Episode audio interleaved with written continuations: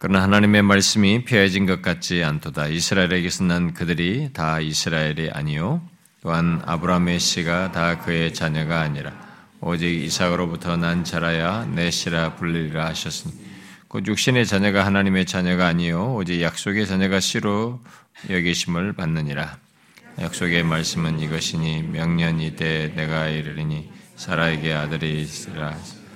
그뿐 아니라 또한 리브가가 우리 조상 이삭 한 사람으로 말미암아 임신하였는데 그 자식들이 아직 나지도 아니하고 선은 선언이나 행하지 아니한 때 택하심을 따라 되는 하나님의 뜻이 행위로 말미암지 않고 오직 부르시는 이로 말미암아 서게 하려 하사 리브가에게 이르시되 큰 자가 어린 자를 섬기리라 하셨나니 기록된 바 내가 야곱은 사랑하고 에서는 미워했다 하심과 같으니라.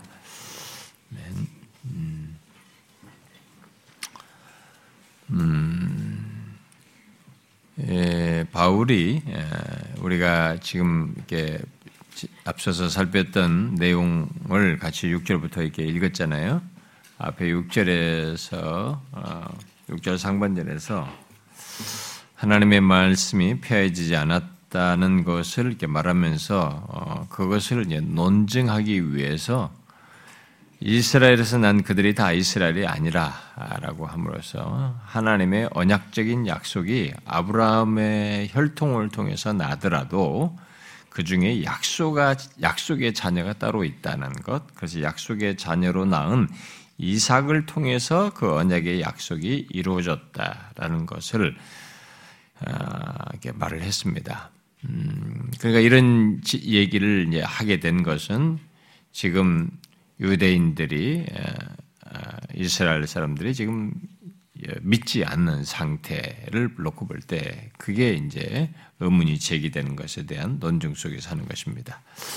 자, 그런데 지금 그렇게 아, 아브라함의 씨 가운데서 약속의 자녀로 낳은 이삭을 통해서 연약의 약속들이 이루어졌다는 것을 말하면서 이스라엘은 난 그들이 다 이스라엘이 아니다. 이런 사실을 지금 설명했어요.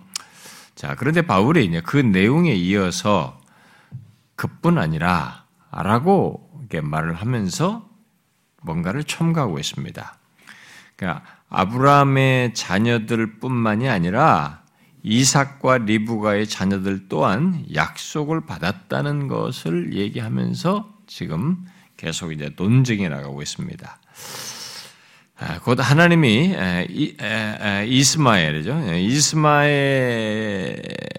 아니라 이삭을 택하사 그에게 약속의 자녀로서 약속의 수혜자가 되도록 하셨던 것과 마찬가지로 이삭의 두 아들 중에 에서가 아닌 야곱을 택하셨다는 사실을 아, 이 10절부터 13절에 지금 말하고 있습니다.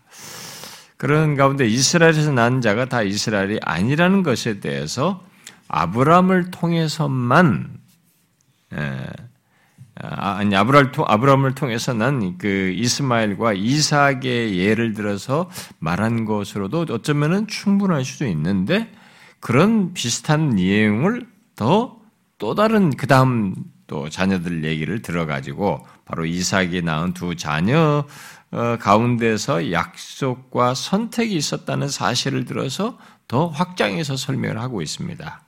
어쩌면 아브라함이 자신들의 조상이기 때문에 아브라함 최초의 조상이니까 아브라함 얘기만으로는 지금 이스라엘 난 이스라엘이 다 이스라엘이 아니다 이렇게 말을 하는 것에 대해서 충분한 논증을 하는 것이라고 볼수 있는데 거기에 지금 다시 또 이삭의 자녀들까지 예를 더 덧붙이고 있단 말이에요.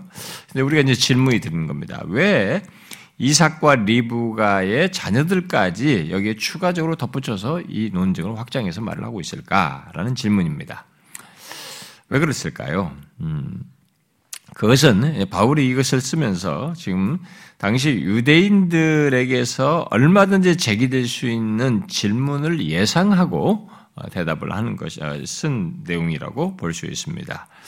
그러니까 유대인들은 어, 이스마엘과 이삭이 예, 비록 아브라함에게서 나기는 했어도 그들은 둘다 둘, 둘은 어미, 어머니가 다르다. 음? 어머니가 달랐고 이스마엘은 특별히 이방인 여종에게서 난 자식이기 때문에 정통성이 없다. 음? 어, 그러니까 거기가 배제되는 것은 당연한 것이 아니냐라는 생각을 하고 있는 한 것이 하게 되는 거죠. 어, 그래서 유대인들은 어, 이삭이 선택받은 것은 아브라함 같은 혈통에 속한 이 사라에게서 정부인이죠. 사라에게서 났고 그래서 이삭에게서 난 후손이 아브라함의 참된 혈통을 가진 자 약속의 자녀로서 그 마땅한 것이다. 그래서 하나님의 백성이다라는 생각을 이들이 갖기 때문입니다. 그런 맥락에서 그들은 음, 아브라함과 이삭과 야곱을 자신들의 조상으로 뭐 자랑을 했죠. 그래서 바울은 거기에 덧붙일 필요가 있었던 거예요. 그래서 그뿐 아니라 라고 하면서 리브가가 우리 조상 이삭 한 사람으로 말미암아 임신하였다라고 말하면서 이삭과 리브가 사이에서 난 자녀들 얘기를 덧붙이고 있습니다.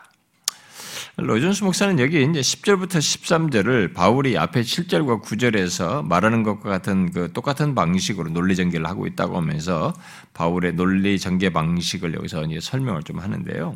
그 패턴을 좀 소개를 하는데 앞에 7절부터 9절에서 이 세 가지가 논지가 지금 전개되고 있다는 거죠. 먼저 7절에서 하나의 사실을 말하고 아, 그리고 거기에 덧붙여서 어, 거기에 8절과 8절을 말하는데 그게 거기에 한 사실과 연관된 한 교훈을 말을 하고 그리고 뒤에서 9절에서 보는 것과 같이 그것에 대한 하나님의 말씀을 인용하여서 그 확시, 아, 확증하는 그런 설명을 이렇게 하고 있다는 겁니다. 근데 그와 똑같은 논, 또 논리 전개 방식을 여기 10절과 13절에서 쓰고 있다는 거예요. 10절에서 어, 사실을 말을 하고 역사적인 팩트잖아요. 역사적인 사실을 말하고 그 다음에 거기서 11절과 같이 한 교훈, 교리를 끌어내고 그리고 이어서 12절과 13절에서 보는 것 같이 그에 대한 성경의 말씀을 인용하고 있다라는 것입니다. 네, 그런 구조 속에서 어, 지난 시간 어, 지난 시간에도 이제 보면은 그런 구조 속에서 볼 때는 지난 시간에 살폈던 7절부터 9절에서도 중요한 것은 뭐라고 그랬습니까? 거기 8절, 교훈으로 말하고 있는 8절이라고 그랬죠. 거기서 약속의 자녀라고 하는 것을 강조한 것을 말하면서 그것이 중요하다고 했는데 그렇게 보면은 여기 지금 10절부터 13절의 단락에서도 중요한 것은 여기 지금 11절의 교리로 지금 말을 하고 있는 것이 되겠죠. 아, 특히 이 지금 10절부터 음, 13절의 내용을 이렇게 역사적인 사실을 말하고 거기에 대해서 성경이 성경을 인용해서 말하는 이런 어, 내용을 담고 있지만 이런 내용 속에서 어떤 교훈을 교리를 딱그 설명하고 있는 내용이 이제 11절 같은 것인데 이 11절이 지금 이런 사실을 가지고 뭔가를 지금 설명하고 있단 말이에요. 바울이 어떤 교리를 어떤 교훈을 말하고 있단 말이죠. 그래서 이 11절 같은 내용이 앞에 8절이 중요했듯이 이 단락에서도 11절이 중요한 거지만 중요한 내용을 담고 있는 것이죠. 바울의 설명을 따라서 가게 되면은 그래서 특별히 이 11절 가운데서도 택하심을 따라 되는 하나님의 뜻이라는 말이 여기서 가장 중요한 키워드가 되는 것입니다.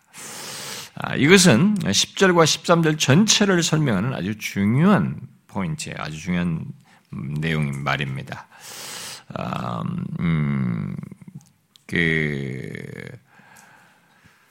여기 어떤 면에서 예, 이 표현 이런 내용들은 어려운 내용입니다. 이제 정말 이제 제가 설명은 하겠지만 아, 우리가 이 내용은 항상 우리가 설명하는데 어떤 이해를 하는 데 있어서 한계를 가지고 있는 그런 내용입니다. 아, 그러나 아, 우리가 이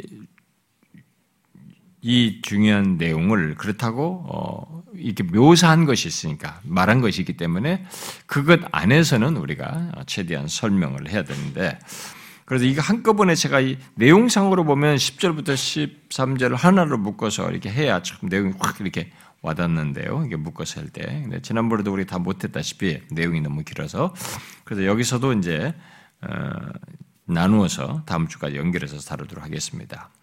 그래서 일단 여기서 어, 바울은 우리 조상 이삭 한 사람으로 말미암아 임신하여 낳은 자녀 이야기를 말을 함으로써 어, 앞에서 말하고자 하는 그 논쟁을 계속 이어져 가고 있는데 자, 여기 10절에서 음, 바울이 강조하는 표현을 보십시오.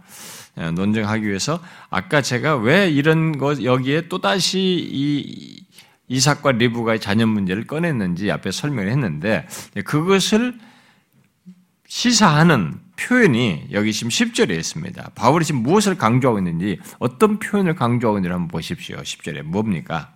음? 우리 조상 이삭 한 사람으로 말미암아 이거예요. 리브가가 임신했다 이 말입니다. 그러니까 여기 한 사람이라는 것이 강조되는 거예요. 그 앞에서는 이제 두 엄마가 있었으니까 어머니가 여기서 한 아버지 이삭이라는 한 아버지에다가 한 어머니로부터 임신했다. 이것을 지금 강조하는 거죠. 그렇게 제기될 수 있는 것을 예상을 하고 지금 그래서 쌍둥이가 이제 임신되어서 나오게 됐다 이런 얘기입니다. 하나님은 리브가가 그 쌍둥이를 그 어, 갖기 전에 어, 그 여기 이제 12절에 인용된 그 말씀을 하신 것이죠. 음, 큰 자가 아, 그러니까 쌍둥이를 낳기 전이죠. 낳기 전에 큰 자가 아, 어린 자를 섬길 것이다. 음? 여기서 큰 자가 어린 자를 섬기리라 이렇게 말을 했습니다. 어, 하나님은 아직 이 아이들이 태어나지 않았어요. 아직 낳기 전이에요. 낳기 전에 그런 약속을 하셨습니다. 그래서 바울은 먼저 이 10절 사실을 말을 하고 그 다음에 이어서 그 쌍둥이를 갖게 하여서 약속하신 것에 그 약속의 성격과 그 약속이 어떤 조건에서 실현되었는지를 이제 11절에서 말을 하고 그리고 그에 대한 성경의 내용을 인용하고 있죠. 12절과 13절에. 이제 분량을 고려해서 제가 이게 지금 나누게 됩니다만 어, 고려해서 이 11절이 이제 설명할 게 좀 많아요. 어, 그래서 10절이 있는 사실을 이제 논증하기 위해서 10절이 있는 사실을 말하고 그것에 대한 성경을 인용한 12절, 13절을 오늘 묶어서 설명하고 11절을 다음 시간 별도로 이렇게 어, 보도록 하십시다. 자, 먼저 어, 본문 10절과 인용구인 그 12절의 원래 배경을 좀 이렇게 성경을 통해서 좀 보면 좋겠습니다. 자, 이것이 이 배경은 창세기 25장이죠. 우리가 창세기 25장 그 인용구를 그대로 인용하고 있으니까 오늘 창세기 25장으로 가봅시다. 창세기 25장 어, 보면은 이 아, 창세기 25장 여기에 그 21절부터 23절까지 어, 한번 읽어봅시다. 21절부터 음, 23절 시작. 이삭이 그의 아내가 임신하지 못함으로 그를 위하여 하나님께 여호와께서 그의 간구를 들으셨으므로 그의 아내 네부가가 임신하였더니 그 아들들이 그의 태 속에서 서로 싸우는지라. 그가 이르되 이럴 경우에는 내가 어찌할꼬? 하고 가서 여호와께 묻자온대 여호와께서 그에게 이르시되 두 국민이 내 태중에 있구나. 두 민족이 내 복중에서부터 나누이리라. 이 족속이 저 족속보다 강하겠고 큰 자가 어린 자를 섬기리라 자, 이 10절은 이제 그 앞에 것, 이 내용에 대한 요약적인 설명이고, 지금 그것을 직접적으로 12절에 인용하기를 23절의 후반부이죠.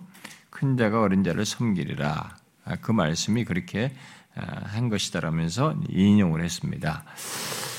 음, 자, 여기서 우리가 어, 일단 리브가도 어, 이 앞에 사라 경우와 똑같습니다. 여기 리브가도 사라와 똑같이 아이가 생기지 않는 조건에서 지금 아이가 생기게 됐다는 것을 말해주고 있습니다. 아, 이 생기지 않는 조건에서 하나님께 지금 기도하는 거죠. 기도한 것에 대한 응답으로 하나님께서 그에게 자녀를 주시는 것을 말을 하고 있습니다. 자, 그런 가운데서 하나님께 생명을 창조해내신 거죠. 어, 갖지 않을 조건에서 이 생명을 하나님께서 창조해내신 것입니다. 어, 이삭을 갖게 될 때와 똑같아요. 네, 그것은 네, 그런 가운데서 자녀를 주셨는데 임신한 상태에서 태에서 쌍둥이가 어, 싸우는 것을 예, 싸우는 것 느낌을 이 리브가가 보고 그것으로 하나님께 여쭈었어요. 하나님께 물었을 때 지금 여기서 말한 것처럼 음, 두 국민이 태중에 있는 것입니다. 이 쌍둥이인데 이 쌍둥이가 지금 두 국민 그리고 두 민족이다. 음, 그래서 두 민족으로 이게 나뉠 것이다. 그런데 큰 자가 어린 자를 섬길 것이다. 뭐 아직 아직 안 나왔어요. 근데 미리 지금 이런 얘기를 한 것입니다. 자 여기서 이제 주목할 내용은 아직 나지도 않았고 어, 얼굴도 보지 못했어요. 아이들이 지금 나와서 얼굴도 보지 못했는데 한 아버지, 한 어머니에게서 나는 자녀들 가운데서 큰 자가 작은 자를 섬길 것이다라고 말씀하신 것입니다. 아, 결국 예, 이 큰 자가 작은 자를 섬길 것이라고 말씀하신 이 내용은 지금 이스라엘 백성들이 가지고 있는 전통적 개념을 깨버리는 것입니다. 이들이 장자 상속권의 관습이 바뀌는 거죠. 어, 바뀌게 되는 것을 말하는 것인데 이 사실은 단순히 아브라함의 혈통적인 자손에 따라서 약속의 상속자가 되는 것이 아니라고 하는 것을 지금 말해주고 있는 거죠. 어, 그러니까 이스라엘의 최초 조상 때부터 혈통적인 이스라엘 사람들 가운데서 약속에서 배제되는 사람들이 있을 수 있다는 것을 벌써 여기서부터 나지도 않았을 때부터 얘기하는 것이죠. 그렇게 말을 함으로써 앞에 6장 상반절에서 말한 대로 하나님의 약속이 폐해진 것이 아니에요. 이런 방식으로 약속은 계속 지키고 있다라고 하는 것을 논증하고 있는 것입니다. 무조건 혈통의 이스라엘 백성이 섞여 있다고 혈통적인 이스라엘이라고 해서 무조건 구원받는 것은 아니다. 그들 가운데 구, 그들 중에 지금 믿지 않고 구원받지 못하는 일이 있을 수 있다. 어? 그것은 이런 식으로 최초, 최초부터 이스라엘 조상 때부터 이렇게 배제되는, 약속에서 배제되는 사람들이 있어 왔다라는 것을 지금 설명하는 것이죠. 어, 그래서 하나님의 약속이 피해진 것이 아니다라는 이 논증을 계속 이어나가고 있습니다. 자, 그런데 바울은 이삭과 아, 리브가에게서 난 자녀, 그 에서와 야곱의 출생과 관련된 하나님의 약속의 말씀을 이렇게 12절에 인용하고, 인용하고 난 뒤에 추가로 그들에 대한 이 말라기, 에서와 야곱에 대한 말라기 선지자의 말씀을 더하여 인용합니다.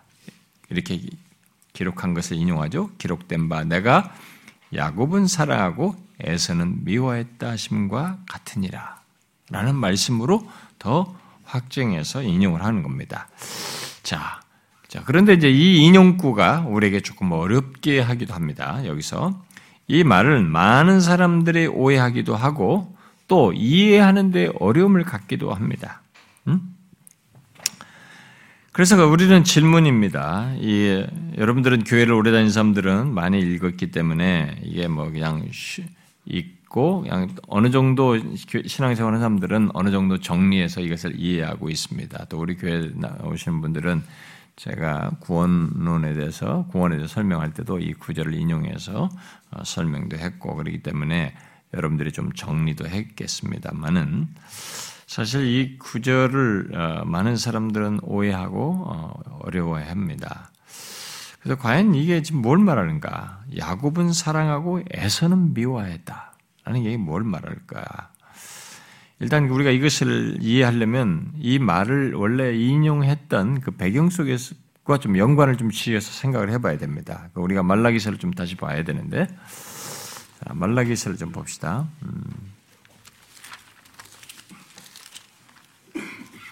말라기 1장이죠. 음.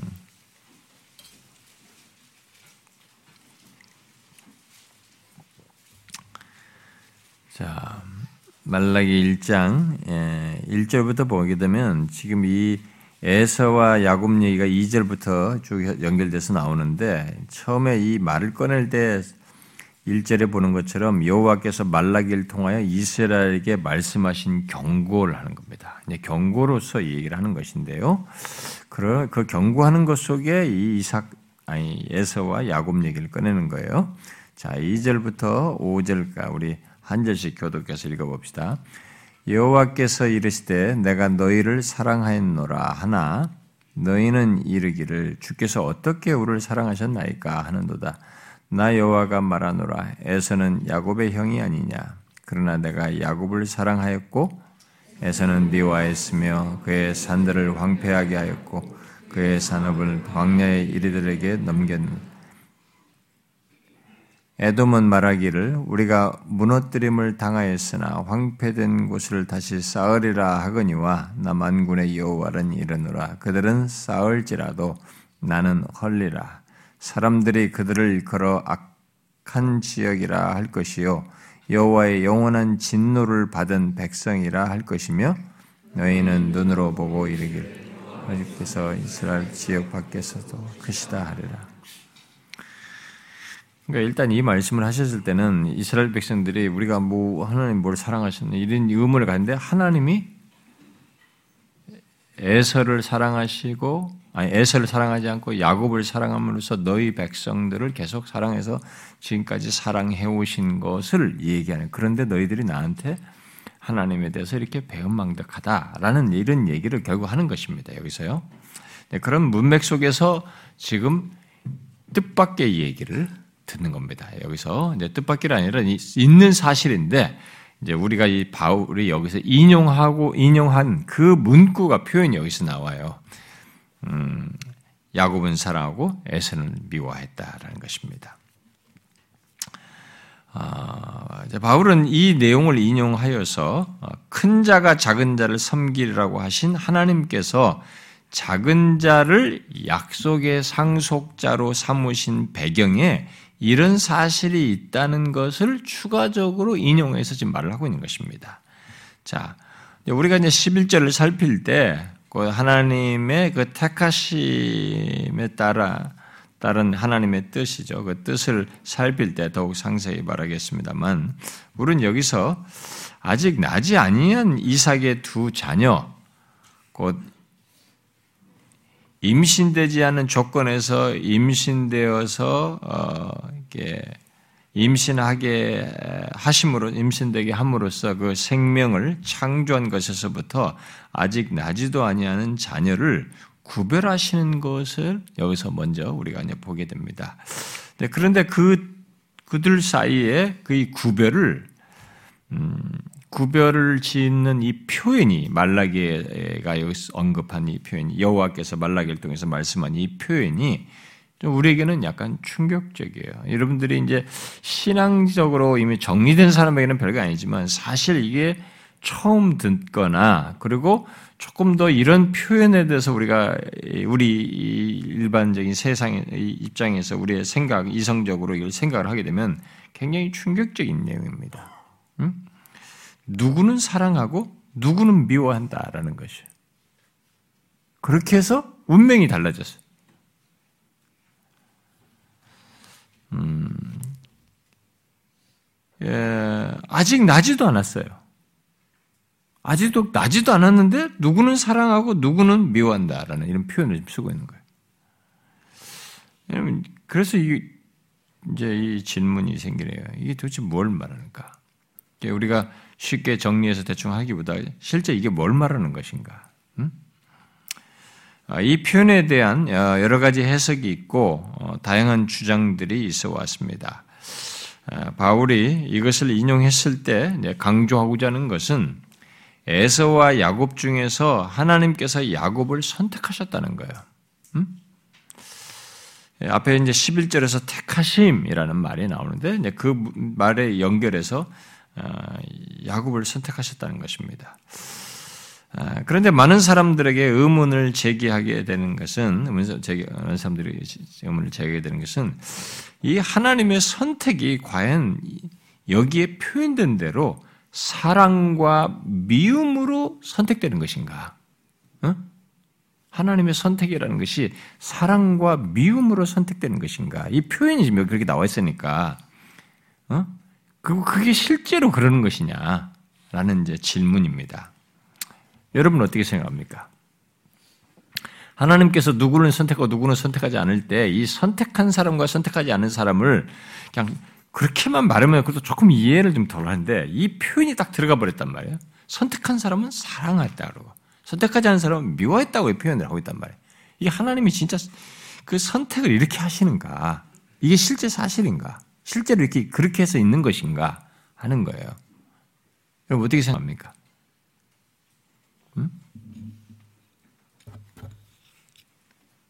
어떻게 생각해요? 예? 너무 어려워요? 생각 안 해봤다 생각하니까 어렵죠? 오늘하고 다음 시간에 사실 쉬운 것 같은데요.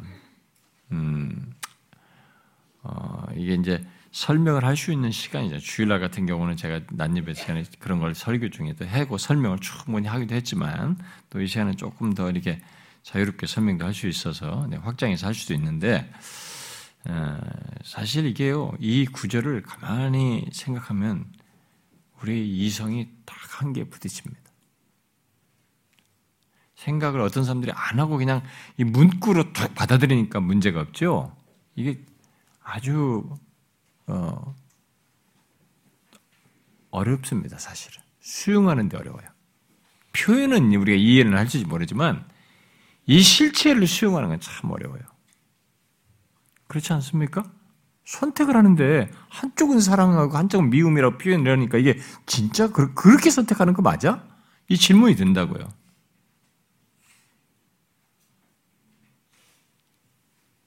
여러분 그런 질문 안 들어요? 음. 자, 그래서 이제 질문을 해보는 겁니다. 여러분들이 과연 이런 부분에서 어떻게 생각하는지. 하나님께서 어, 자신이 택한 자를 사랑하고 택하지 않은 자를 미워한다는 것을 여기서 분명히 표현상으로 말하기 때문에 이것을 좀 극복을 해야 된다면 해결을 해야 되는 것입니다. 그래서 이 표현의 곤란스러움을 해결하기 위해서 이제 학자들이 많은 학자들이 다양한 해석을 제기했습니다.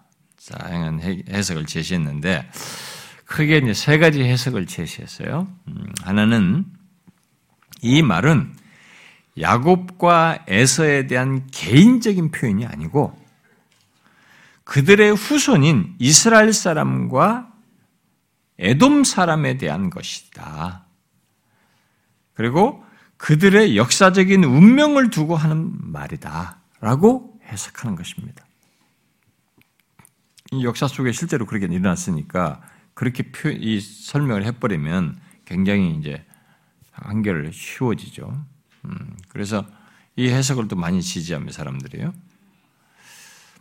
두 번째 또 다른 해석은 아예 여기 사랑과 미움의 표현을 문맥에서 지금 선택을 얘기하면서 11절에 선택을 얘기하는 중에 연결해서 말하고 있으니까 그걸 반영해서 의역을 하는 겁니다, 아예. 그 내용을 선택이라는 내용을 그대로 반영해 가지고 이 표현을 의역해 버리는 거죠. 어떻게 하냐면 내가 야곱을 선택하고 에서는 거부한다로 의역해 버린 것입니다. 존 칼빈 같은 사람이 종교개혁자가 이렇게 해석을 했어요. 어, 그다음에 세 번째 해석은 어, 대부분의 사람들이 받아들인 것인데요. 어,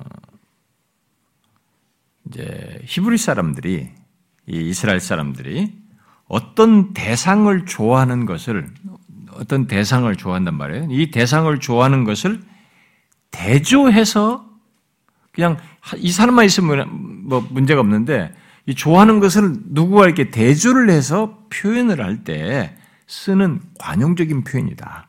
이것은 이런 식으로 그냥 이걸 절대적인 의미로 이해하면 안 되고 이것은 그냥 어떤 대상을 좋아하는 것을 대조해서 표현하는 이 히브리어의 관용적인 표현이다라고 관용구다라고 보는 것입니다. 그래서 여기 미워하다라는 것, 이런 표현은 이 절대적인 의미를 말하는 것이 아니라는 겁니다. 그저 대조, 대조 속에서 어, 상대적인 태도를 표현한 것으로 이해를 하는 것입니다. 아, 이런 표현이 성, 성경에서 관용적으로 많이 나온다는 것 을 보면은 우리가 예를 들면 어, 야곱이 라헬을 사랑했어요. 근데 거기 보면은 창세기 그 26장인가요? 거기 보면은 이제 야곱이 라헬을 사랑하죠. 음? 28장인가요? 라헬을 사랑하고라고 했어요. 근데 거기에 먼저 레아를 줬잖아요. 근데 레아는 라헬처럼 라헬만큼 사랑하지 않는 것입니다. 그리고 거기에 사랑받지 못한다는 표현이 나오는 거예요. 라헬은 사랑하는데 레아는 사랑받지 못했다. 그러니까 이게 이 사랑하다는 것과 사랑받지 못하는 것에 대한 이 관용적인 표현을 지금 여기 사랑하다, 미워하다와 같이 이런 식으로 이들이 쓰는 어법에 해당하는 것이다. 라고 주장하는 겁니다. 특히 이런 어법을 음, 예수님께서도 어, 쓰셨다는 거죠. 음, 예수님께서 우리 한번 찾아봅시다. 어, 먼저 병행구이지만 마태복음부터 봅시다. 우리가 마태복음 10장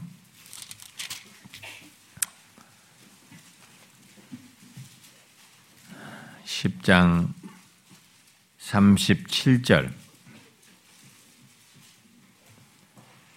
10장 37절 읽어봐요. 시작.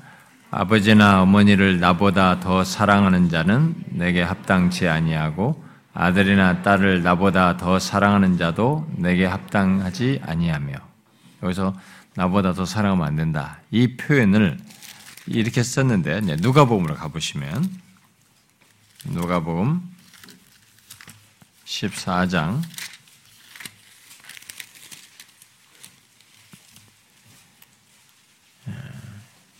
14장 26절. 앞에서는 사랑한다는 표현으로 썼단 말이에요. 26절을 보면 예수님께서 이렇게 읽어봐요. 시작.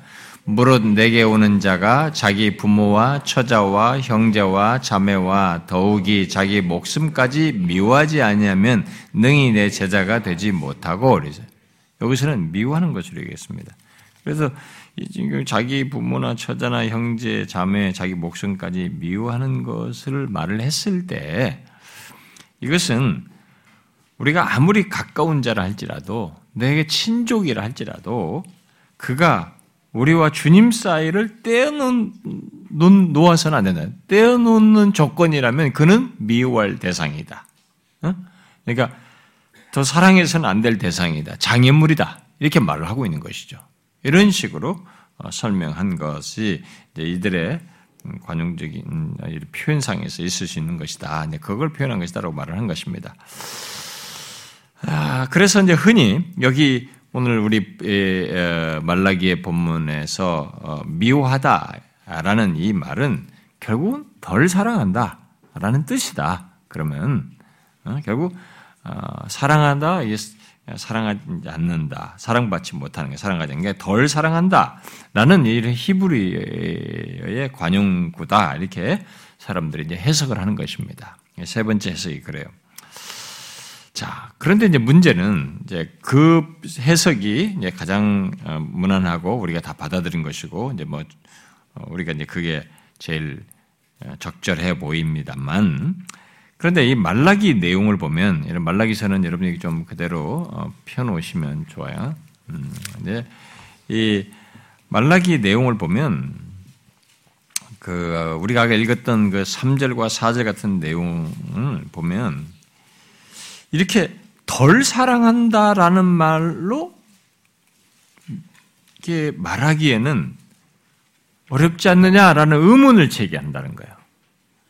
그래서 여기 1장 3절이나 4절 같은 표현을 볼 때 이게 덜 사랑한다는 것으로 대답하기 어렵다라는 주장을 하는 거예요. 어떤 사람들이.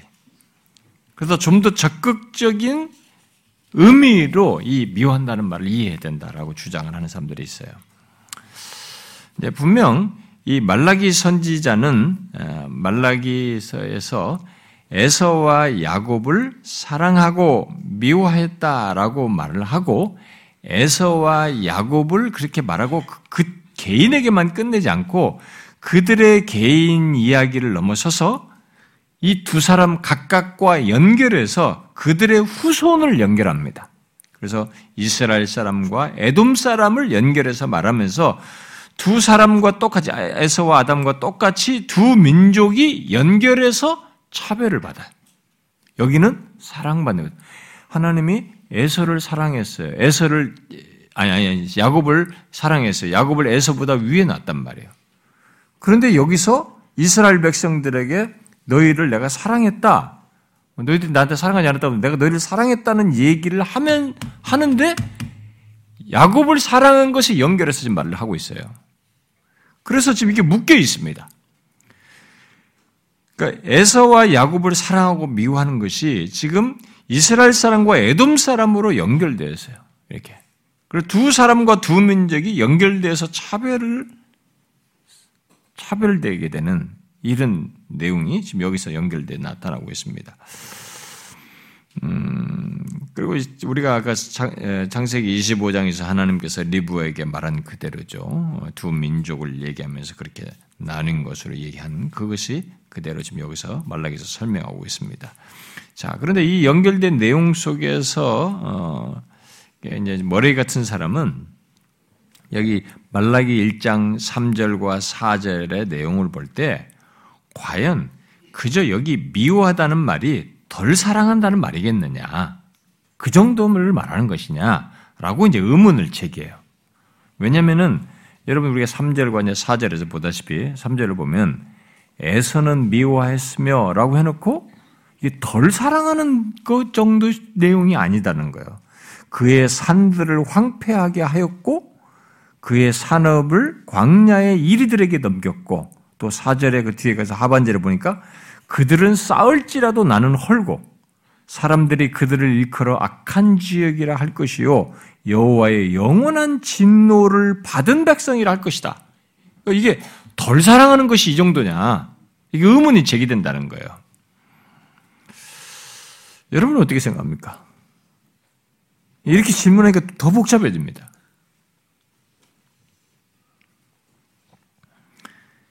어, 이 내용이 어, 과연 예서와 에돔 사람들에게 말한 3절과 4절 하반절의 이 내용이 야곱처럼 사랑하지 아니한 것에 대해서 말하는 것이라고 할 수 있는가? 덜 사랑하는 것이 이렇게, 것을 이렇게 말할 수 있는 것인가? 이런 의문을 따른다면 여기 3절과 4절 하반절의 에돔에 대한 하나님의 반응은 이 3절 이 상반절에서 에서를 미워했다라는 것에 연결한 거 연결된 것이어서 이렇게 이 에돔 사람들을 이렇게 대하는 것에 연결해서 에서가 연결됐잖아요. 그렇게 여기서부터 거슬러 올라가면 에서를 미워한다는 것은 이게 덜 사랑하는 정도로 이렇게 말하기가 어렵다는 거예요. 어? 여기 지금 제가 설명하죠. 3절과 4절에 이런 정도의 내용이라면 에서를 미워했다는 말은 덜 사랑하는 정도로 설명하기 어렵다는 거예요.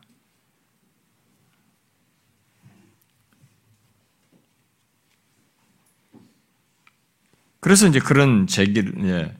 그, 그래서 이, 이 머리 같은 사람은 여기 미워한다는 것 속에 그것에 해당하는 어떤 실제가 있다. 이런 설명을 합니다. 덜 사랑하는 것으로는 충분하지 못한 다른 것이 있다는 거예요. 그러면서 그는 그것을 하나님의 거룩한 증오, 달리 말하면 하나님께 속한 거룩한 증오, 하나님의 싫어함, 이런 식으로 설명을 합니다. 그러니까 성경에 수없이 나오는 하나님의 진노에 대한 내용들이 있잖아요. 그 진노를 막 쏟아붓는 내용 있잖아요. 거기에 보면. 이런 식으로. 이런 것들이 다 하나님의 거룩한 싫어함에 해당하는 것인데 그것이 다 이거와 같은 케이스라는 거죠. 사랑하지 않은 사람들에게 해당하는 내용들이라는 거죠.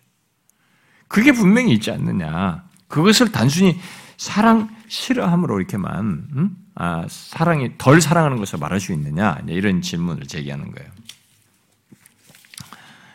어, 실제로 성경에서 하나님의 진노에 대한 기록들을 보면 하나님께서 어, 덜 사랑하는 것을 넘어서서 막 적극적인 싫어함으로 이렇게 진노하시는 이런 내용들을 많이 보게 되죠. 우리가 성경에 그런 흔해, 흔하죠.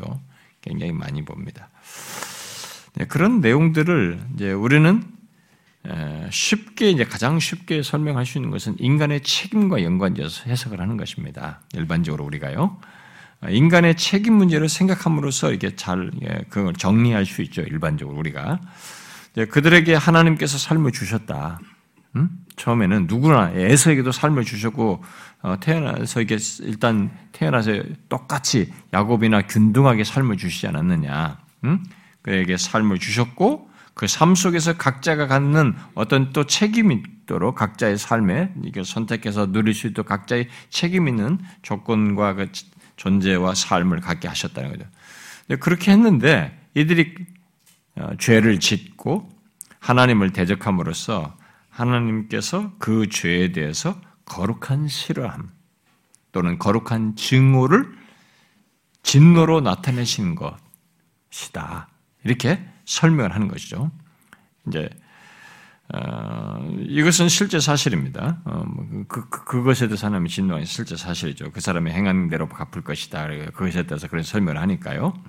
그런데 오늘 본문을 보면 그것이 하나님께서 주권적으로 야곱을 택하시고 사랑하시고 에서에게는 그렇게 하지 않음으로써 그런 행동을 하기 전이죠. 나기 전 태중에 있을 때부터 그렇게 주권적으로 하심으로써 있게 되는 것이어서 어, 이 원인이 더 거슬러 올라가요. 그러니까 이 세상에 태어나서 행한 것을 가지고 그것의 죄악에 대해서 책임을 물어가지고 하나님의 거룩한 싫어함과 증오를 나타내서 심판하시는 이것 후발적인 것으로 설명하기 어려운 내용이 지금 여기 오늘 본문에 들어가 있는 거예요. 태중에 있을 때부터 창세기 25장과 오늘 바울이 인용한 문구에서 지금 문맥에서 말하는 거 보면은 그런 것이 있기 전 얘기예요. 태중에 있는 앞으로 얼굴도 보이지 않아서 뭔가 행동도 하지 않았을 때란 말이에요. 행위도 하지 않았는데 이쪽을 사랑하고 이쪽을 그렇게 하지 않는 최소한 이런 모습이에요. 그래서 그 원인이 어, 야곱처럼 에서에게 사랑을 보이시지 않은 것이 결국 원인이 아니냐라는 대로 질문이 제기되는 겁니다. 일단 기록상에서 그리고 있는 사실을 가지고 말하면 그렇죠? 음?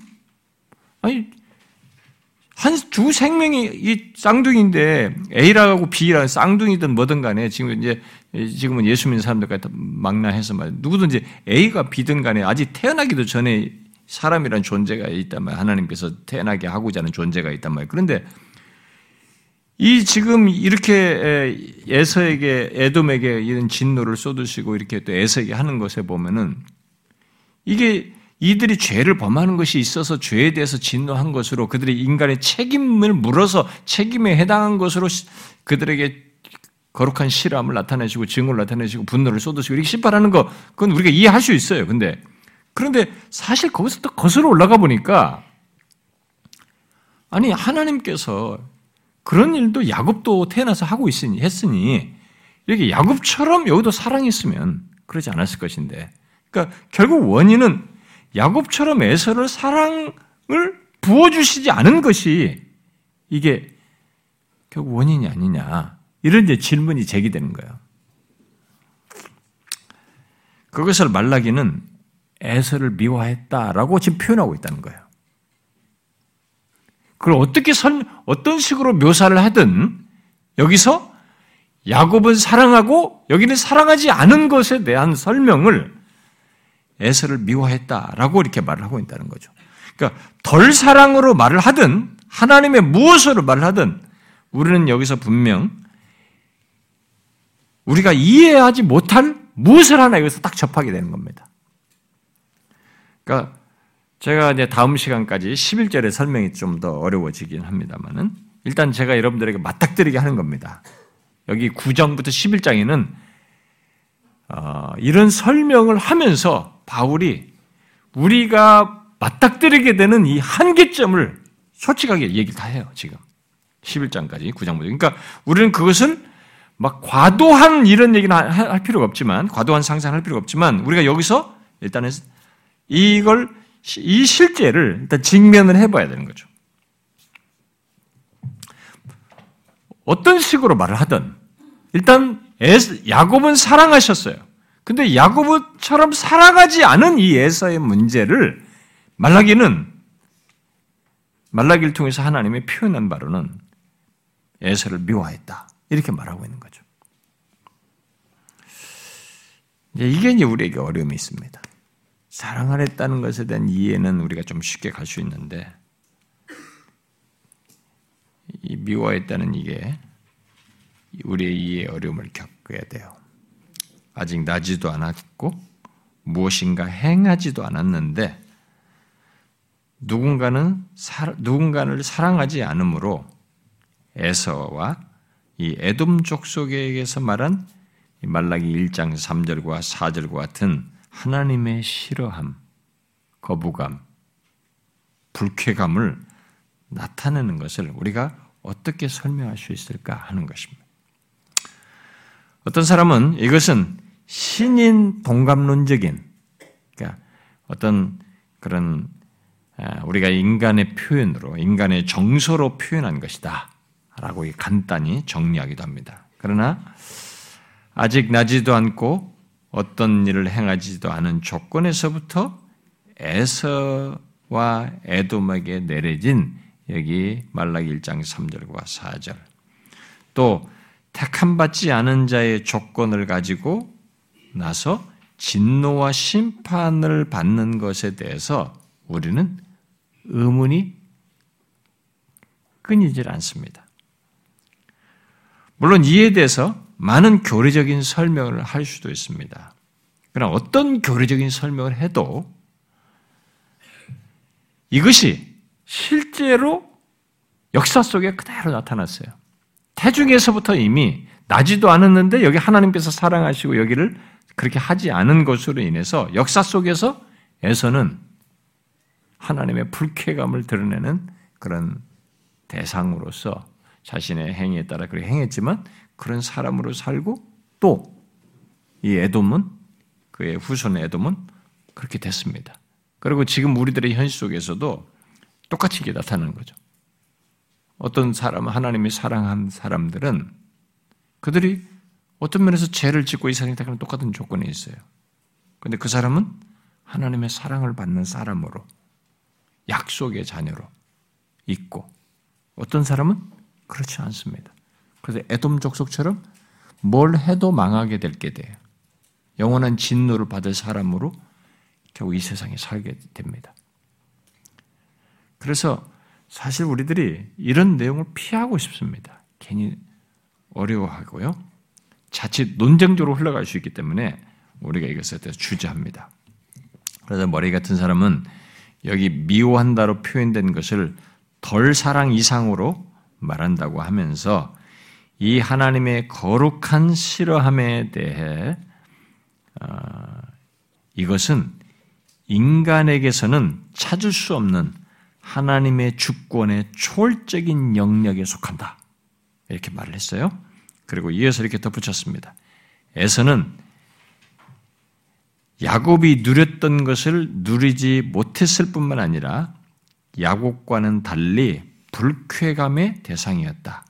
이 불쾌감은 아, 만약 야곱처럼 사랑을 받았더라면 생기지 않았을 것이다.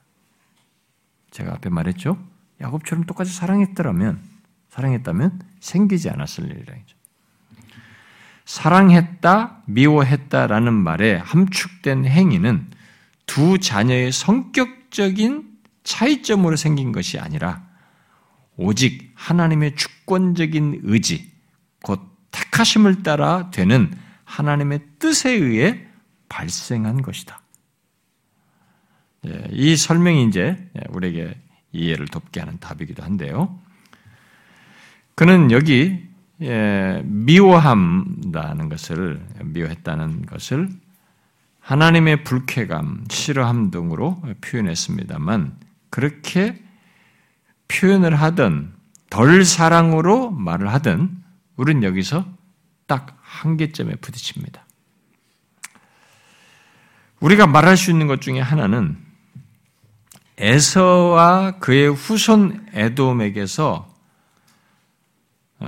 동일한 삶의 조건을 주시고 그들 고유의 삶을 살게 해 주셨다는 것, 단지 그들에게 야곱에게처럼 사랑하지 않으셨다는 것, 그들은 그저 자신들의 행한 것, 곧 하나님을 대적하고 죄악 가운데 행하고 그 가운데서 이스라엘을 대적한 것에 대해 우리가 말라기 1장 3절에 4절에서 말한 것처럼 하나님의 싫어함, 진노를 받게 됐다는 것, 그야말로 인간의 책임과 관련한 그런 에서 말할 수 있는 그런 내용을 여기서 연결해서 말하고 있다는 것. 이 정도를 일단은 우리가 쉽게 말할 수 있습니다. 분명히 그것은 부인할 수 없어요. 지금 말한 설명은 다 머레이가 말한 것처럼 사랑하지 않았기 때문에 여기서 똑같이 사랑한 것처럼 했더라면 그러지 않았을 텐데. 나는 이런 설명, 그리고 그들은 이 세상에 태어나서 자기가 심판, 하나님의 진노를 받을 그런 행실과 삶을 드러냈고 죄악을 범했습니다. 그런 것, 똑같은 삶을 부여받고 그런 행실을 갖고 그런 결과를 아, 가져올 만한 그런 삶을 다 살았어요. 인간 책임에서 문제가 되는 그런 다 가지고 있었습니다. 그런데 거기에 아까 말한 것처럼 더 거슬러 올라가니 야곱처럼 사랑하지 않은 것이 있어요. 그래서 우리가 그것은 가장 근원적인 얘기로 말할 수밖에 없는 어떤 내용이 실제로 여기에 있습니다. 이것은 우리가 부인할 수 없는 사실이에요. 그러나 우리는 여기 오늘 음, 로마서 9장 어, 그 12절과 13절이 그런 일이 있기 전에 아직 나기도 전에 하나님께서 작은 자가 큰 자를 섬길 것이라고 한 것에 따른 것이어서 더 근원적인 대답을 얻지를 못합니다. 그래서 우리는 이런 내용을 딱 설명에 의문이 생기는 것은 딱 명확하게 여기 와서 의문이 생기는데 답을 못 얻으니까 여기서 우리가 논쟁심이 발달해요. 여기서 논쟁적인 욕구가 막 솟구칩니다. 예수 믿는 사람들에게도 그렇고요. 그리고 이런 얘기를 누구한테 꺼냈을 때 처음 듣는 사람이나 이거 배워나가는 사람들이나 예수 믿는 사람들은 신앙생활 하는 사람들이 다 여기서 어, 논쟁적인 욕구가 솟구쳐요. 그리고 수많은 질문이 여기서 제기됩니다. 그러나 여기 문맥에서 어, 또 성경이 우리에게 그 근원적인 대답으로 말해주는 것은 일단 표현상으로는 하나예요. 그게 11절에 표현된 것입니다. 뭡니까, 여러분? 네? 택하심을 따라 되는 하나님의 뜻입니다. 하나님의 뜻이에요. 자, 에, 우리가 에, 이 세상에서 보고 드러나고 그리고 성경에서 설명 가능한 어떤 얘기를 다 들어도 근원적이 딱 가서 이게 왜 이렇게 됐어? 어째서 이게 이렇게 된 거야? 누구는 사랑하고 왜 누구는 그 사랑이라고 하는 것이 사랑하는 것이 없는 거냐? 어? 소위 미워했다는 표현에 해당하는 그런 것에 해당하는 일이 왜 이 사람에게 있게 됐냐라는 이 질문에 딱 맞닥뜨린 것은 그 근원은 결국은 택하심에 따라 나는 하나님의 뜻에 있는 거예요. 하나님의 뜻에 이게 우리가 딱 부딪히는 겁니다. 이 하나님의 뜻이란 말이에요. 이 저기 이 알라의 뜻으로 이게 이 마음메터들이 그냥 숙명론적으로 인샬라 하면서 이 알라의 뜻에 따라 이게 악용하고 너무 남발해서 문제가 있는데 성경이 말하는 대로 이 하나님의 뜻이 결정적인 답이 되는 거예요. 그래서 11장에서도, 아니 11절에 그걸 얘기합니다. 그런데 우리가 이미 이 하나님의 뜻에 대해서 앞서서 살폈습니다. 어디서 살폈습니까? 음? 어디 살폈어요? 8장 28절부터 30절에 살폈잖아요. 다시 펴보세요. 8장 28절부터 30절. 이게 지금 묶어서 하나님의 뜻을 얘기하는 거예요. 다시 한번 읽어봐요. 28절부터 30절 시작. 우리가 알거니와 하나님을 사랑하는 자, 곧 그의 뜻대로 부르심을 입은 자들에게는 모든 것이 협력하여 선을 이루느니라. 하나님이 미리 아신 자들을 또한 그 아들의 형상을 본받게 하기 위하여 미리 정하셨으니 이는 그로 많은 형제 중에서 맏아들이 되게 하려 하심이니라. 또 미리 정하신 그들을 또한 부르시고 부르신 그들을 또한 의롭다 하시고 의롭다 하신 그들을 또한 영화롭게 하셨느니라. 우리가 왜 하나님의 사랑을 받는 사람이고 또 하나님을 사랑할 수 있는 사람이고 하나님의 부르심을 받는 이런 일들이 왜 내게 있느냐? 이게 하나님의 뜻이에요. 그게 하나님의 뜻을 얘기하고 딱 거슬러 올라가니까 창세전에 하나님이 미리 아신 자예요. 미리 사랑하신 자예요. 하나님의 뜻을 파고 들어가니까 나라고 하는 이 태어나기도 전에 내가 어떤 얼굴과 모습을 갖기도 전에 어떤 행동을 하기 이전에 쭉 더 거슬러 올라가요. 태중을 넘어서는 거예요. 하나님이 미리 아신다. 미리 아신 것은 관계 속에서의 아신 게 사랑이라고 그러지. 하나님께서 미리 사랑하시고 창세전에 정하시고 그리고 부르시고 의롭다 하시고 영화롭게 하시는 이게 다 하나님의 뜻이에요. 그래서 우리가 여기서 지금 한편에서는 답답합니다. 그리고 가끔 이런 질문을 할 때마다 사람들이 선택과 관련된 이런 얘기를 하나님 또 이런 얘기 할 때마다 또 나는 구원받고 어떤 사람 구원받지 못하는 이런 얘기를 꺼낼 때마다 사람들은 그러면 예수를 안 믿고 간 우리 누구는 우리 가족은 어떻게 된 거야? 이런 얘기를 하면서 굉장히 부당하다고 생각해요. 이 부분에 대해서. 어, 굉장히 부당하다고 생각하죠. 사람들이 다.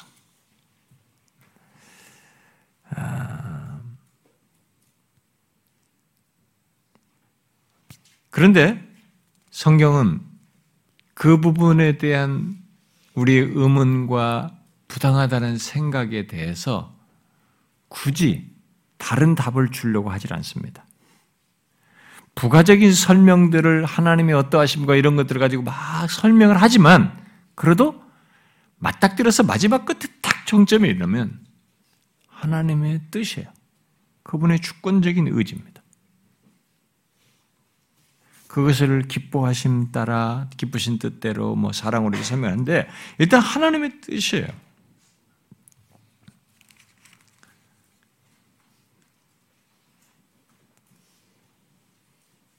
우리는 이 하나님의 뜻을 헤아릴 수 없고 우리가 어떻게 조정할 수가 없습니다. 어떻게 여기에 영향력을 미칠 수가 없습니다. 의문은 가질 수 있으나 이 하나님의 뜻에 대해서 우리는 어떤 다른 것을 할 수가 없습니다. 그래서 바울은 곧바로 우리가 13절까지 읽고 냈잖아요. 야곱은 사랑하고 에서는 미워했다 하심과 같으니라. 13절에 말하고 나서 14절에 뭐라고 그래요? 14절에 읽어봐요. 시작. 그런즉 우리가 무슨 말을 하리요? 하나님께 불의가 있느냐? 그럴 수 없느냐? 우리가 제기할 수 있거든요. 아, 뭐가 불의하단 말이에요, 이게. 어? 뭐가 이게 아닌 것 같다, 이거 하나님이. 뭔가 부당하다, 이렇게. 우리가 그런 의문이 생긴단 말이에요. 근데 거기에 대해서 얘기는 그런지 우리가 무슨 말을 하겠냐? 하나님 불의하실 수 있느냐? 그럴 수 없다는 거야. 여기서 우리가 이제 이런 구장에서도 쭉 그런 내용입니다. 바울은 이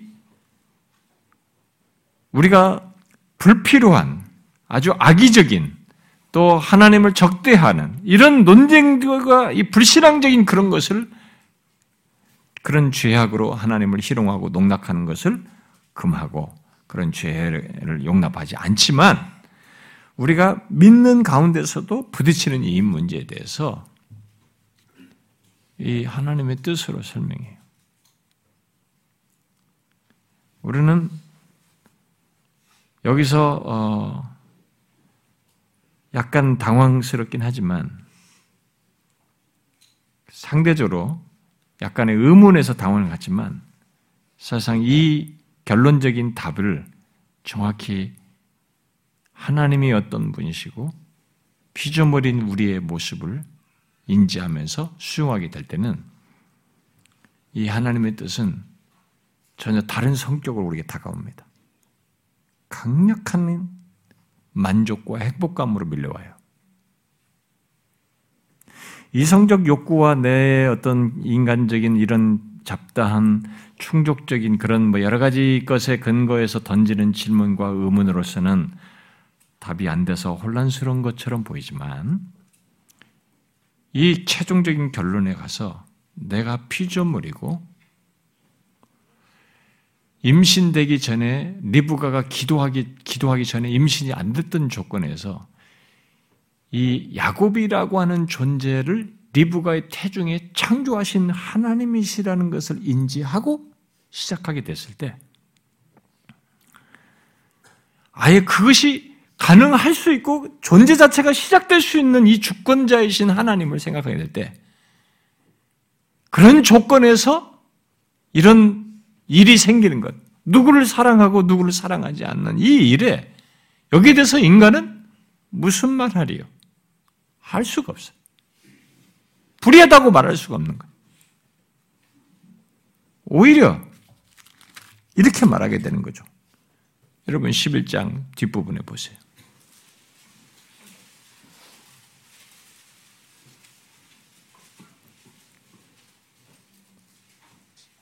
33절, 34절만 읽어봐요.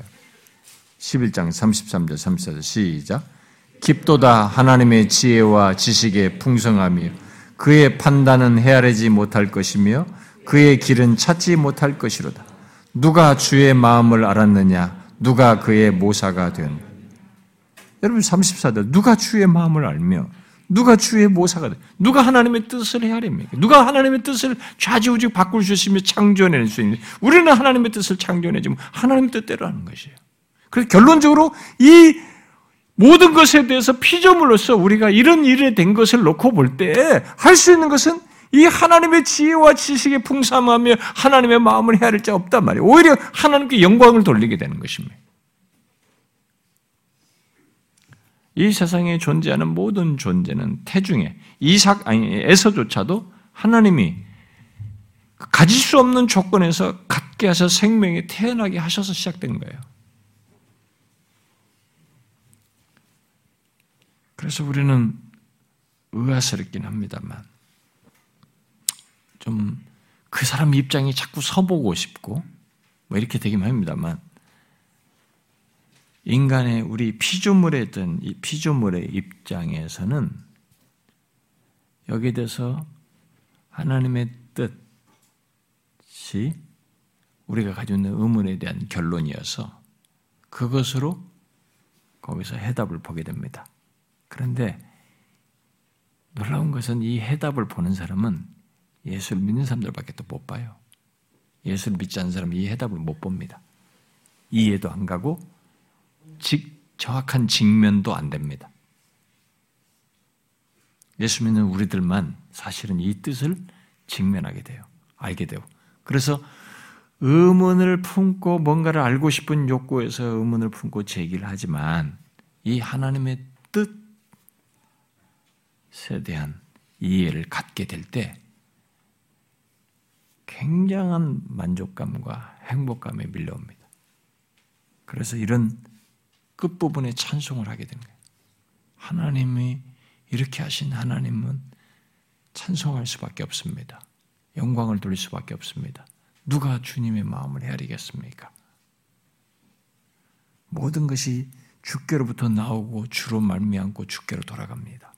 이렇게밖에 말할 수가 없는 거예요. 어떻습니까? 너무 이런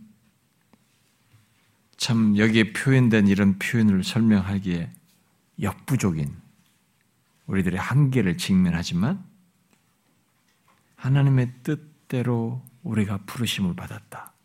하나님의 뜻을 따라 미리 사랑하시고 미리 정하고 부르시고 의롭다 하시고 영화롭게 하셨다는 것. 우리는 결론에 와서 이걸 알게 됐습니다. 내가 그런 사람인지도 몰랐습니다. 그렇게 그런 놀랍고도 기묘한 것이 내게 해당되는지도 몰랐습니다. 그런데 우리는 알게 된 겁니다. 이게 하나님의 뜻대로 된 것입니다.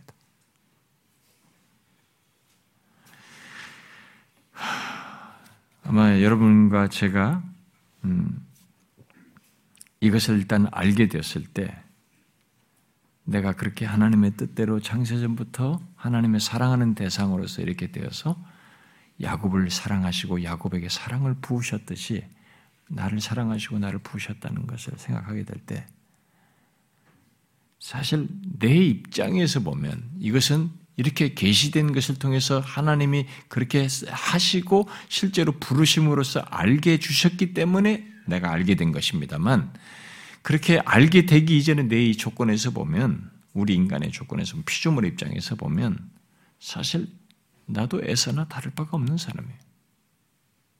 오히려 내가 에서와 똑같아야 할 조건에 있어요. 그런데 내가 이러라 저러라 할 수 없는 조건의 나인데 하나님은 그렇게 하신 거죠. 오히려 작은 자를 이렇게 위에 놓은 것처럼 자격 없는 나를 뜻을 두시고 사랑하시고 부르시고 의롭다 하시고 영원롭게 하시는 이 일을 해양하신 겁니다. 너무 놀라운 거죠. 그래서 성경은 이 선택이라고 하는 사실을 예수를 믿고 나서 깨닫고 찬송하는 내용으로 말을 하는 거죠. 여러분 에베소 1장에서 그렇죠? 하나님의 선택을 찬송하지 않습니까? 그것은 에베소 성도들이 예수를 믿고 나서야 자신들이 이방인으로 이렇게 우상을 섬기던 사람인데 결국 자기가 복음을 듣고 예수를 믿고 나서야 이게 알고 보니까 이게 하나님의 선택 속에 돼. 하나님의 뜻이 있어서 이렇게 된 것이라는 걸 알고 찬송하게 되는 겁니다. 그래서 이 선, 선택은 나중에 이 하나님의 뜻은 그러니까 예수를 믿고 나서야 알고 찬송하게 되는 것입니다. 여러분 어떻습니까? 그래서 우리가 이 뜻을 알게 될 때, 이 하나님의 뜻, 그리고 그, 음, 선택, 택하심에 따른 이 하나님의 뜻, 거기에 택하심이 맞물려서 있는 하나님의 뜻을 생각하게 될 때, 어, 굉장히 견고해집니다. 굉장히 확고해져요. 어, 제가 어, 그 이 참교추 컨퍼런스에 오신 분들 중에도 있고요. 어, 또 이전에도 오셨던 분들 중에도 있고 다른 그 어, 어떤 목사님들과의 접촉에서도 그랬는데 어, 이런 하나님의 주권적인 뜻에 대한 이 그런 선택 속에서 하나님 주권의 뜻에 대한 이런 이해가 이 아르미니스주의자들은 결여돼 있어요.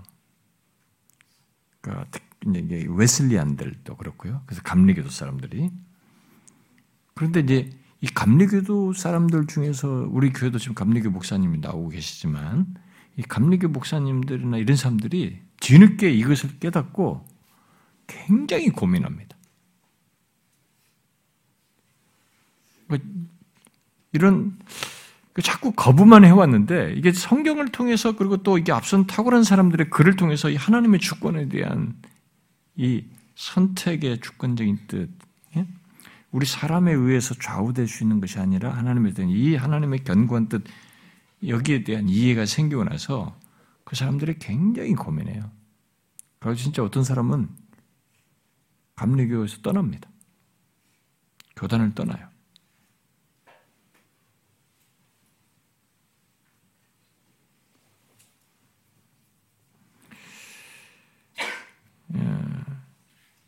근데 이게 단순히 이해 문제가 아니고요.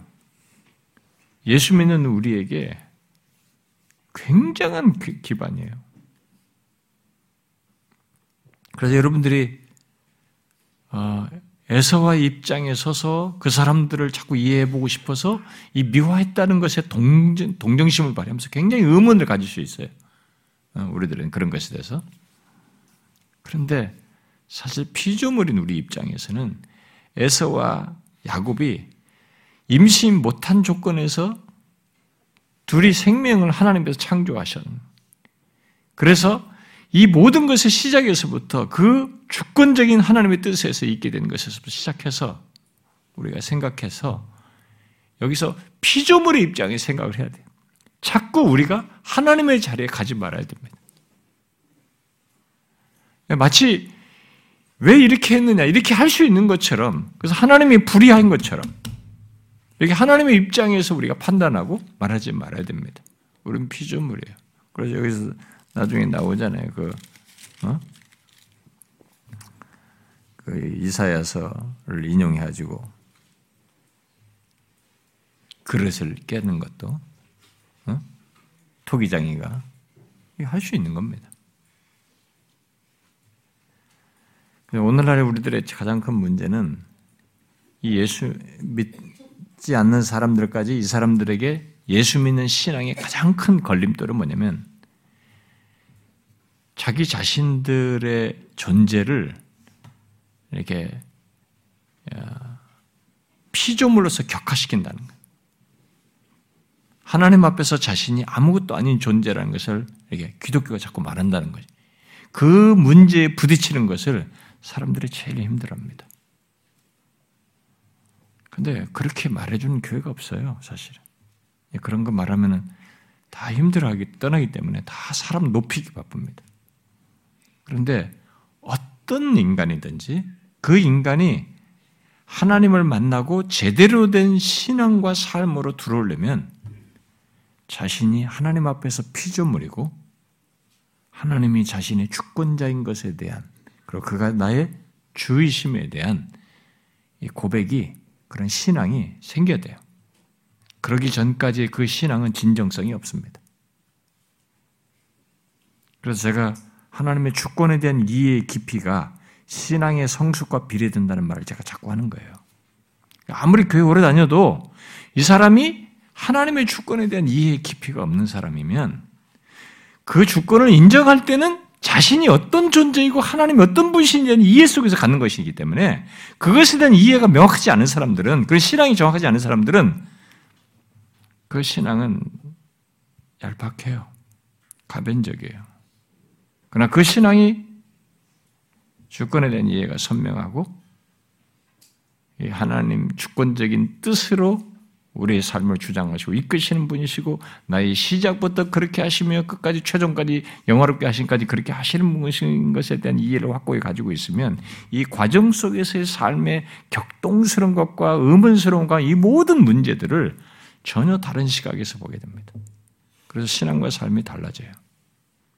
훨씬 흔들리기 덜합니다. 그래서 신앙의 깊이와 성숙도와 깊이 관련이 있다고 말하는 겁니다. 저는 우리 교회에서 이런 면에서 하나님의 주권과 어떠하심에 대해서 굉장히 많이 말했습니다. 수련회 갈 때마다 얘기했고, 네, 수련회 설교들을 보면 거의 그런 주제가 대부분이 음, 굉장히 중요한 얘기입니다. 그러니까 아직도 그러니까 이 아르미니우스나 이 사람들은 그것이 없기 때문에 계속 초보적이에요. 내가 어떻게 하느냐에 따라 다른 게 또 얼마든지 가변적이에요. 뭐가 좀 부족하면 막 또 뭔가 잘못해서 그런 줄 알고 또 그걸 채우려고 하고 자꾸 자기의 무엇에 의존해요. 그러니까 계속 다른 쳇바퀴 도는 거예요. 성숙되질 않습니다. 능동성이 하나님과 인격적인 관계 속에 성숙이라는 걸 잘 몰라요. 자꾸 맡겨서 일하는 것이고, 그냥 제도 속에서 어떤 직분을 맡겨서 하는 거지, 하나님을 사랑하고, 하나님이 나를 어떻게 사랑하셨는지, 그가 나의 삶에 어떤 인도자의 주권인지 이해가 없으니까, 이게 성숙이 안 생기는 거예요.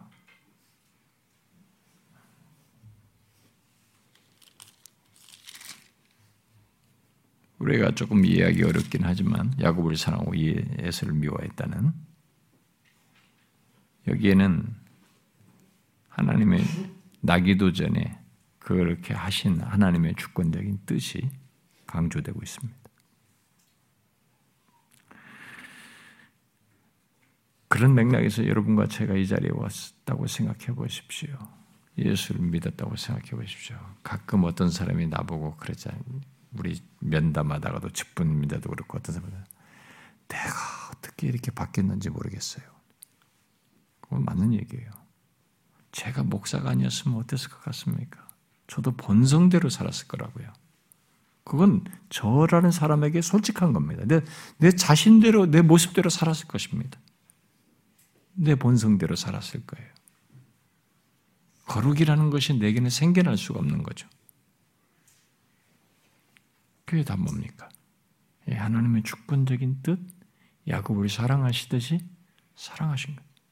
그래서 내가 이 자리에 있게 되고 부르심 받았고 의롭다함 받고 그리스도인 된 거죠.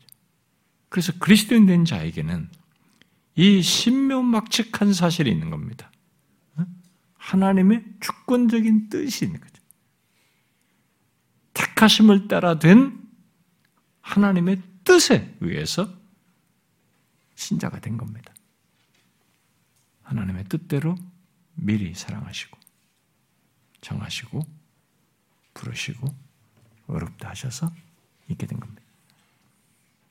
여러분 이것의 영광스러움이 얼마나 부유할 것인지 상상해 보십시오. 우리는 이게 이 땅에 한 몇십 년 사이에서 경험한 겁니다. 어떤 사람은 어, 이상하게 태어나자마자부터 이게 이, 이런 놀라운 신비에 해당하는 것의 대상으로서 이게 그것을 알고 경험할 수도 있는데 바울 같은 사람은 한참 지나서 핍박하고 있을 때 불러가지고 알잖아요. 근데 바울이 뭐라고 합니까? 다음, 다음 시간에 우리가 살펴보지만 바울이 어때 뭐라 합니까? 자기를 나기 전부터 하나님 나를 택하셨다고 그러잖아요. 그런데 왜 저기서 안 부르고 여기서 불렀단 말이에요? 우리는 이해하기 어려워요. 여기 하나님의 택하심을 따라 된 하나님의 뜻이 있어요. 근데 여러분이 어느 시기에 그리스도인이 됐던 간에 그리스도인이 되었을 때는 그건 어마어마한 실체가 있는 것입니다. 그 뜻은 여기서 멈추지 않습니다. 영화롭게 하셨느니라 라고 말한 것처럼 영화롭게 된 자의 결론에 이르게 됩니다. 하나님의 뜻은 거기까지 계속되는 거죠. 영원한 영광으로까지 나가는 것입니다. 우리 성도들 중에 그 성경 공부 어, 주님 앞에 설 것을 바라보며라는 그 성경 공부 있는데 그게 주로 제가 어, 연말에 계속 연속적으로 설교했던 것들이 주로 모아져 있는 건데 그거 공부하신 분들이 되게 은혜를 받으셔요. 여러분들이 나한테 얘기하셔. 응? 그건 그걸 알고 살아가야 됩니다. 우리 앞에는 놀라운 일도 준비되어 있고 우리의 최종적인 결론은 이 땅에 삶은 것을 다 하나님 앞에서 확인한 가운데서 이렇게 뜻 가운데 결론적으로 주고자 하는 영광이 앞에 있습니다. 그러니 여러분 하나님의 택하심을 따라 된 뜻으로 야곱을 사랑하셨듯이 우리를 사랑하신 겁니다. 우리는 그거 몰랐어요. 이게 어머니 태중부터 있었, 는지그 이전부터 이런 일이 다 있었다는 우리는 모르고 나왔습니다. 근데 예수 믿고 나서야 알게 된 것입니다. 이 얼마나 놀라운 은혜입니까? 신비스럽게 그지 없지만 그게 이 문맥 속에서 이런 내용 속에서 설명하는 내용입니다. 그것에 대한 반응은 그 11장의 내용이죠. 하나님께 영광이 모든 것이 주께로부터 나오고 주로 말미암고 주에게로 돌아갑니다. 그에게 영광이 세세 있을지어다 하면 이렇게밖에 말할 수가 없어요. 그렇지 않습니까?